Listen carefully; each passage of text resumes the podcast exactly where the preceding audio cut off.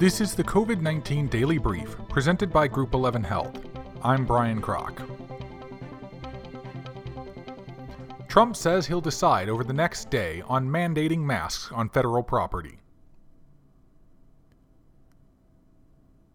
President Trump said he would make a decision over the next day on whether to mandate masks on federal property.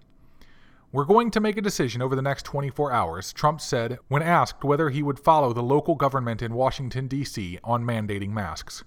While D C Mayor Muriel Bowser issued a mandate on masks on Wednesday, it won't extend to federal buildings.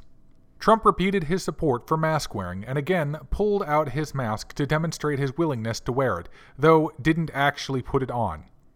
While Trump once mandated masks be worn by staff on the White House complex, the order expired and they are no longer mandatory for aides. Here is the latest news on some of the possible COVID nineteen vaccines in development. Researchers in the U S and across the world are working on possible coronavirus vaccines. Here's what is known about where some of the pharmaceutical companies stand in the process. Early results suggest the AstraZeneca coronavirus vaccine, developed by the University of Oxford and AstraZeneca, is safe and induces an immune response. However, researchers stressed more study is needed to know whether the vaccine protects people against the virus.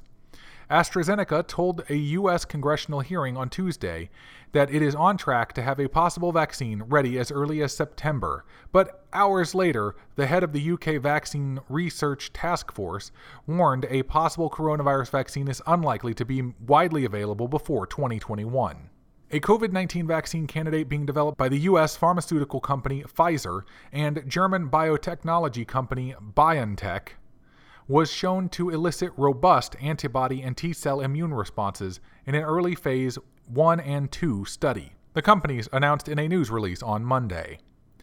That data has not yet been published in peer-reviewed medical journal, though.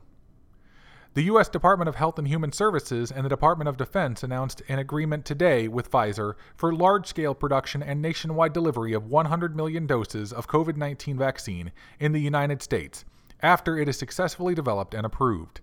If the vaccine is successful and receives the E U A or licensure, nationwide delivery will begin in the fourth quarter of twenty twenty. The COVID nineteen vaccine being developed by biotechnology company Moderna, in partnership with the National Institutes of Health, has been found to induce immune responses in all of the volunteers who received it in phase one studies. These early results were published in the New England Journal of Medicine last week. But will these vaccines be safe? A number of representatives from pharmaceutical and biotechnology companies testified before Congress yesterday. When asked whether the speed at which they are moving to develop a COVID nineteen vaccine would influence the safety of the vaccines, they insisted that was not the case. Meanwhile, Doctor Anthony Fauci, the nation's leading infectious disease expert, today said teams are going as quickly as possibly, quickly as we possibly can.